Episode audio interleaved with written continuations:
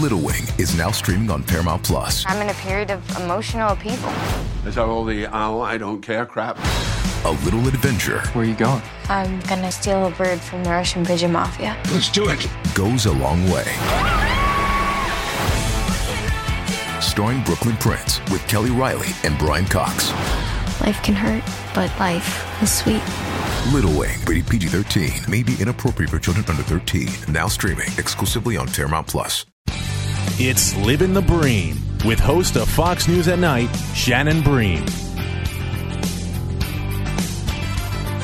All right, I am so excited to have someone, a first timer on Living the Bream podcast. I've read a lot of her work. Probably many of you listening have as well. Um, she is inspiring, and I think her new book is such good timing for what we're living through right now. The timing, she couldn't have planned it, but it couldn't be better.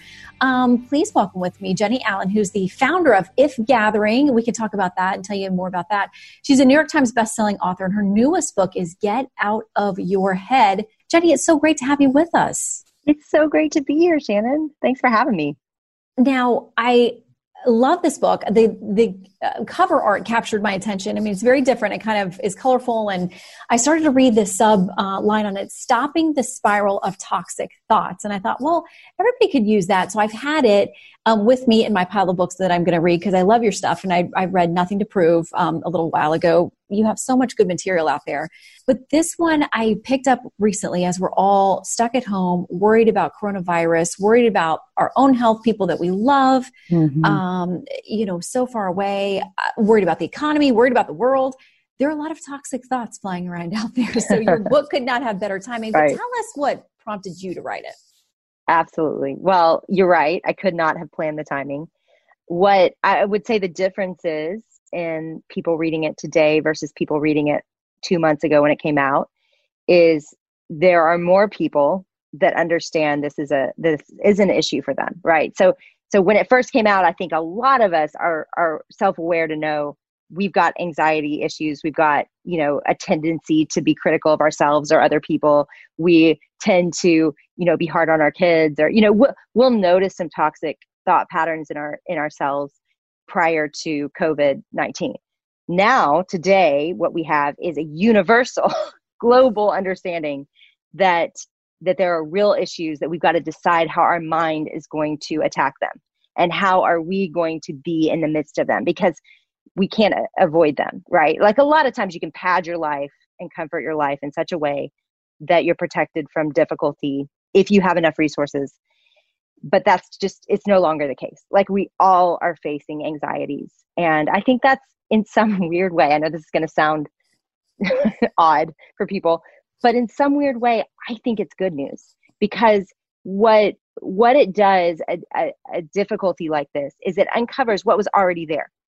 Realistically i'm just going to say the science of it because i've done the research over 85% of people have mostly negative thoughts. Like most of your thoughts 80 plus percent are negative. So you're looking at people across the board that are already having negative thoughts whether they're aware of it or not. What what a difficulty like covid-19 does is it brings that to the surface. It brings all of us on the same page where we all aren't confused. We are fighting anxieties that are real and pressing but realistically most of you listening have also been fighting those same anxious thoughts in a different form it's just more suppressed because you're not forced to deal with it in the same way you are during a tragedy or difficulty like this. Yeah, and you talk about things that are common to so many of us, which is worrying about do I measure up? Am I a good enough mom? Um, how does my body look compared to everybody else? Am I successful? Am I, I mean, uh, what about my finances? There are so many things to worry about. and, you know, you outline in the beginning of the book, I mean, we have tens of thousands of thoughts going through our brain at all, all every Isn't that day. amazing? Yeah. And just you point out this huge percentage of them that are negative. And Mhm. it's just, I mean, you talk about the emotional side, but the science of it too, that of course, where your mind is parked, what you think about is going to act itself out in your life. And so if you're worried, if you're frenetic, if you're driven by comparison and social media and distracted, I mean, we set ourselves up just the way that the world works in 2020 um, to really have a difficult time with this. But what I love about what you say from the right beginning uh, is I have a choice. We have a choice. Yes, we How have a choice. is that? It is so big. And I think it's one of the main reasons this book has done so well because when I talk to people about why it struck a nerve for them, the number one response I get, and this will shock you, is I didn't know I had power over my thoughts. Mm-hmm. That is so basic to living a full, joyful, peaceful life that if we don't even know that we have power over our thoughts like if we if we think we are absolutely a victim to our our whatever's in our brain then we'll never change it. We'll never even notice it. We'll just live in it. You know if 80 if most people's thought lives look like over 80% of their thoughts are negative by the way 90 plus percent are repetitive from the day before. So we're thinking the exact same toxic thoughts day after day after day. If that's true which science says it is, then what we have is a major epidemic of of anxiety, depression, which isn't a surprise, right? The statistics are showing that all over the place. But the antidote is that there is a way to change. Now, I want to be really clear. Mental, I'm not saying that you can pray away, think away mental illness. I'm not saying that because I do believe there's a physical component to mental illness that that's not something you can just change your thinking. However, I would say you can help mental illness with these practices and principles. So so I want to be clear about that. I'm a huge fan of counseling and and medicine when needed and and all that. That I'm not saying that isn't useful. I'm just saying there are practices and authority that we've been given over our mind that can help whatever it is you're facing. And and I've seen this now. I'm I'm a little. It's interesting that I wrote this book because I'm kind of the eternal optimist. Like anybody that knows me would say, you always believe the best about people. You be believe like COVID nineteen hits, and I pull my team together. I'm like, what does this mean for us? Let's take the next hill. Like how do we how do we lead through this? You know, that's kind of the way I'm wired. But I would say that that this moment in time also um, is a choice for me to think that way. It's not like that is so easy for me because I have fears about our finances. Unless you have Amazon stock, you do have fears about your finances. Exactly. You know, yeah, it's like nobody's job is that secure um, if if recession hits. So so we I have fears about that. I have fears about the fact that I'm a leader of an organization that that needs you know to know where to go and i can't see the future and I, I, it's dark when i look ahead i have fears for my kids if you know two are supposed to be in college next year and i don't know if they're going to get to start. I hope they will but i have all those fears. So it's not like i don't have those. My belief is i first of all i have a, a deep relationship with god so i know that my ultimate hope is not on this earth. So i can i can fail here. I can let people down here. I can make the wrong choice. I can lead poorly because my my ultimate identity and hope isn't in everything working out here. So there's that that first layer of foundational confidence that I work from. Then there's another layer of I have a choice, which is what you brought up, which is okay, so I've got two roads here. I don't know where one of them will lead. If I am optimistic and I am leading and I am catalyzing and I'm directing and I'm hopeful, I don't know where that could disappoint. Like I don't know where that can lead. But I do know where the other one will lead. The other one will lead to para- being paralyzed as a leader, as a parent, as a friend, and and I don't want that. So I will take the the road less traveled and, and be optimistic and believe the best and hope for the best because I believe that I'd rather head into the wild of failure and disappointment and saying the wrong thing and not being right than being paralyzed and stuck without any forward movement. And and I think that's where we all sit, whether we're a parent or a business leader or a nonprofit leader or a teacher or a doctor, whatever, we've got to decide how are we going to approach this? Are we going to be paralyzed in fear or are we going to imagine a future where where thriving for all of us could happen? Yeah. And I know a lot of us will get into that place of being paralyzed because we can't figure out the best decision to make or we're overwhelmed, as you said, by the fears of failure and other things and it's hard to step out. But you talked about in the book that human beings aren't neutral. We're always moving towards something or away from something. So when you get stuck in kind of the grinding your gears where you're trapped by those thoughts and feel powerless um, against them, we can waste years of our lives doing that. And I, have had mm. periods like that. You talk about in the book a very dark period that you went through. Mm-hmm. I'm like you, I'm very optimistic too and very sunny. And people are like, Are you never in a bad mood? But I went through one of those really dark things. And um, it, you feel like you can't share it with people because they do expect you to be optimistic and happy and ready to go. Um, and it's only when you really level with people that you can start to get some help.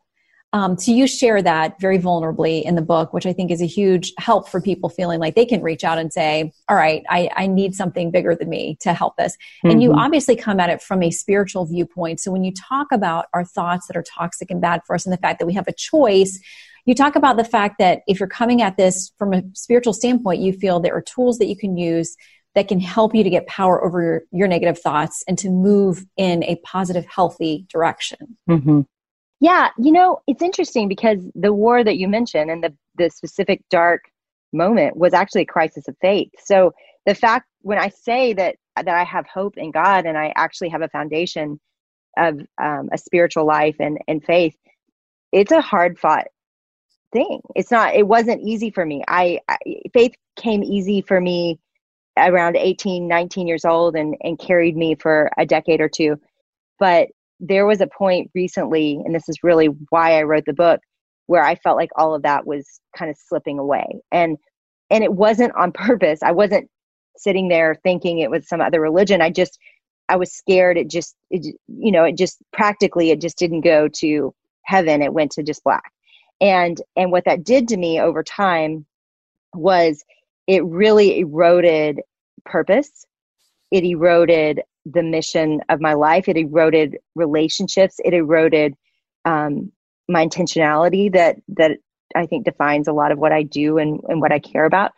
And so it was a big loss. It wasn't just my relationship with god. It was it really kind of gutted me. And and i say that because I think a lot of people are questioning faith or or maybe they're curious about faith and they're listening and they're you know they're drawn to you Shannon because I think you you do a good job of kind of leading well in the business space but also um, having a faith that you're not ashamed of. And and I think there's a lot of curiosity right now. And and it gives me a lot of hope because this is the real thing. Is what what are we really holding on to right? Is it is it money? Well that's not going to last. Is it health it's not going to last. And and i think what what covid-19 is doing is it's taking away all of our mm-hmm. ah, and we're kind of laid bare and we're like what what do we believe? And i do think there's a curiosity about faith right now. And as as someone who went to seminary who grew up in a christian home who married a pastor you know i'm sitting here I, I really don't have more christian uh, qualifications available that i that i don't possess.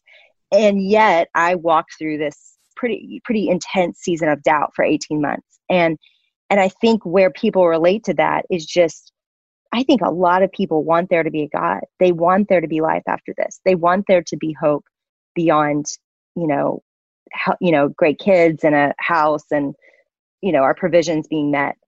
But i think there's a fear uh, and i felt it of but is that true? And is that mm-hmm. real? Or is that pretend and I will say, as, as someone who's pretty pragmatic and has done a lot of research and science and all of that, I will say he is real. And in, in my war, where I doubted, um, he proved that. And and I I don't know. I mean, everybody has to go through that for themselves, mm-hmm. right? But I will say that that spiritual component for me is is it's just everything. And and so when I think about our thought lives and when I approached this book, I knew a lot of people would read it that that didn't have a faith. Mm-hmm. And yet I also saw a very strong correlation in the Bible and science, which is interesting because that that doesn't always that's not what everyone would say. But in this in the study of the brain, you really do see a lot of consistency in what scripture tells us about our thoughts and our mind and about what science tells us, which is back to what you said, we have a lot of power and authority over our minds. We have choices. And and scripture affirms that. So I I this whole war for me kind of gave me more confidence than ever for sure that that God is real, that that he that he likes me, not just that he loves me, but that he likes me.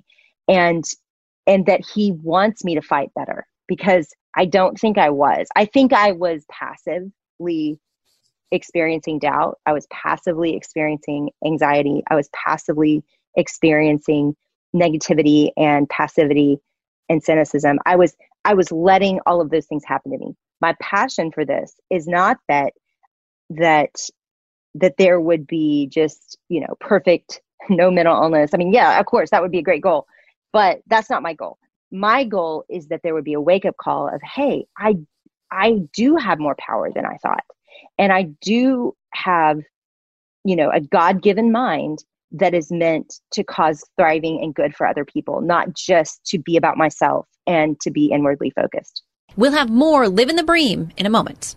This show is sponsored by BetterHelp. What's the first thing you'd do if you had an extra hour in your day? Go for a run, take a nap, read a book, show up for a friend? A lot of us spend our lives wishing we had more time. The question is, time for what? If time was unlimited, how would you use it? The best way to squeeze that special thing into your schedule is to know what's important to you and make it a priority. Therapy can help you find what matters to you so you can do more of it. Therapy is helpful for learning positive coping skills and how to set boundaries. It empowers you to be the best version of yourself. It isn't just for those who've experienced major trauma. If you're thinking of starting therapy, give BetterHelp a try. It's entirely online, designed to be convenient, flexible, and suited to your schedule. Just fill out a brief questionnaire to get matched with a licensed therapist and switch therapists anytime for no additional charge. Learn to make time for what makes you happy with BetterHelp. Visit betterhelp.com slash bream today to get 10% off your first month. That's betterhelp, H-E-L-P dot com slash bream.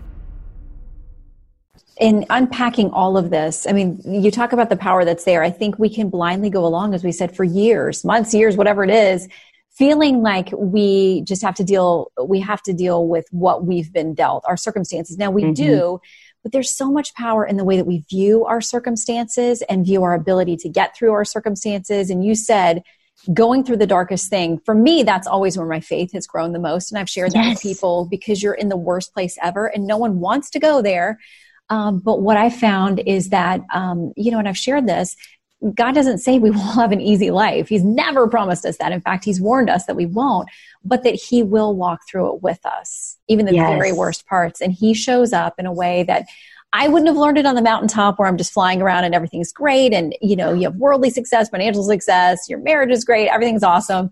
It's only when you hit those really rough patches, for me anyway, I like to say, I wish that I could learn it in the happy times. It's not that I'm not growing or learning, but I mean, the really important stuff I get in the worst moments. And so for someone who is struggling, um, especially right now with COVID 19, mm-hmm. you mentioned it made me so convicted about the things in my life that I rely on for comfort. Yes. Because the yeah. minute all of those things started to get rattled, and I, yes. unfortunately or fortunately, because of what I do, I saw early, early on a couple of months ago what this was probably going to mean. And so I think I had my sort of grieving and freak out on the front end. Um, mm-hmm. Um, I described it the other day to someone as being on the beach, knowing a tsunami is coming and everybody else on the beach is having a good time. And you're trying to tell them like this bad, bad thing is coming um, but no one else has seen the science or the reports, so they don't get it yet. Um, and I remember mm. having sort of my meltdown on the front end of this, but it stripped me bare in a lot of ways to say, like, oh, look at this keeps you comfortable, and your life's so comfortable here, and this is so easy.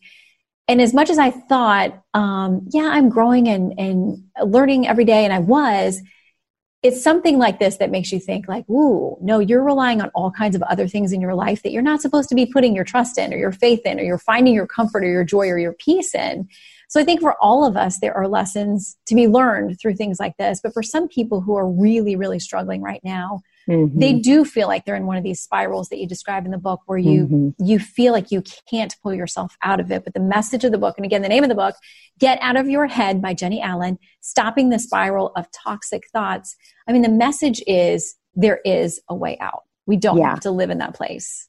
Yeah, I, I think I don't even think these things are legal anymore, but I always relate to that feeling I would feel as a little kid with those metal round merry-go-rounds that your parents would push you yes. on and go too fast and you'd feel like you're going to fall off. Woo-hoo. Yeah. And you'd feel like, I can't put my feet down. It's going too fast. Like, I can't, right. If I put my feet down, I'm going to lose a leg, you know? Right. It's over. we were like five years old. And, and I, you know, again, I haven't seen, I didn't raise my kids on those things. So they took those out of the playground. But, but I remember that feeling of going, I can't put my feet down. Like it's going too fast and I'll, you know, I'll lose a leg if I try to put my feet down. And I think that's what so many people are feeling right now is they can't put their feet down.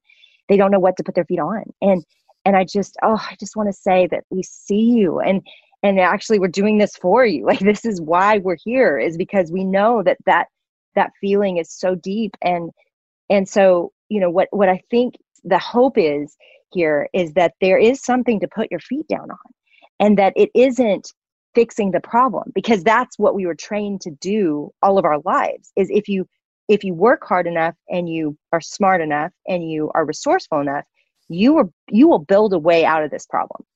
And i think what covid-19 has done has been like really? Hmm, good luck. How's that to go? scientist you know? is putting together a vaccine which i'm currently not.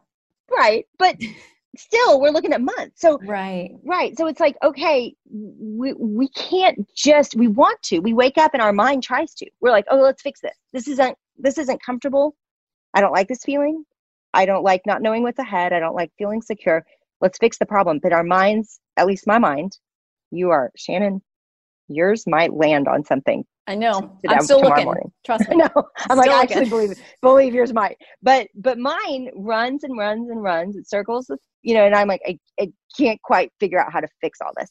So so I think what's cool about that, I know everybody thinks that's a funny thing to say, but but it is cool because that is not far from our everyday reality before this. We really can't fix our problems. We cannot we're all going to die. You know, I mean, not to be depressing on your podcast, but we're all going to die. We all can't control everything. We that was true before. It's not like COVID 19 mm-hmm. all of a sudden brought a new reality. It just exposed what we already deep down felt, which is we really don't have as much control as we wish we wish we had. Mm-hmm. So what that now why that's good news is that when you're face to face with that, you have to decide what to do with that information.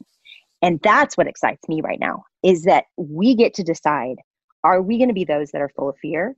Are we going to be those that are paralyzed? Or are we going to be those that lead and go, you know what? Even what you're saying, I love it.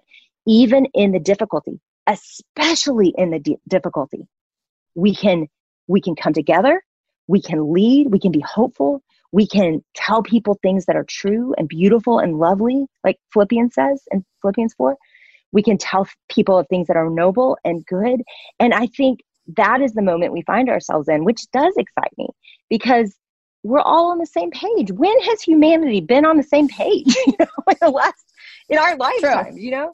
Yeah. And and we're all kind of globally on the same page of we now no, we do, we all have different opinions of how to go forward, but we do all feel, you know, universally somewhat stuck, which mm-hmm. is bonding. mm-hmm. it is in a strange way. Um, but like you said, the issues that we were dealing with before, whether it's anxiety or worry or whatever it is, yes, it's on steroids right now because of COVID. But one of the things that you point out, and we talked to John Eldredge about this in his mm-hmm. most recent book. He was on with our podcast recently, is that we are so good at distracting ourselves with technology, with Netflix, with Instagram, whatever it is.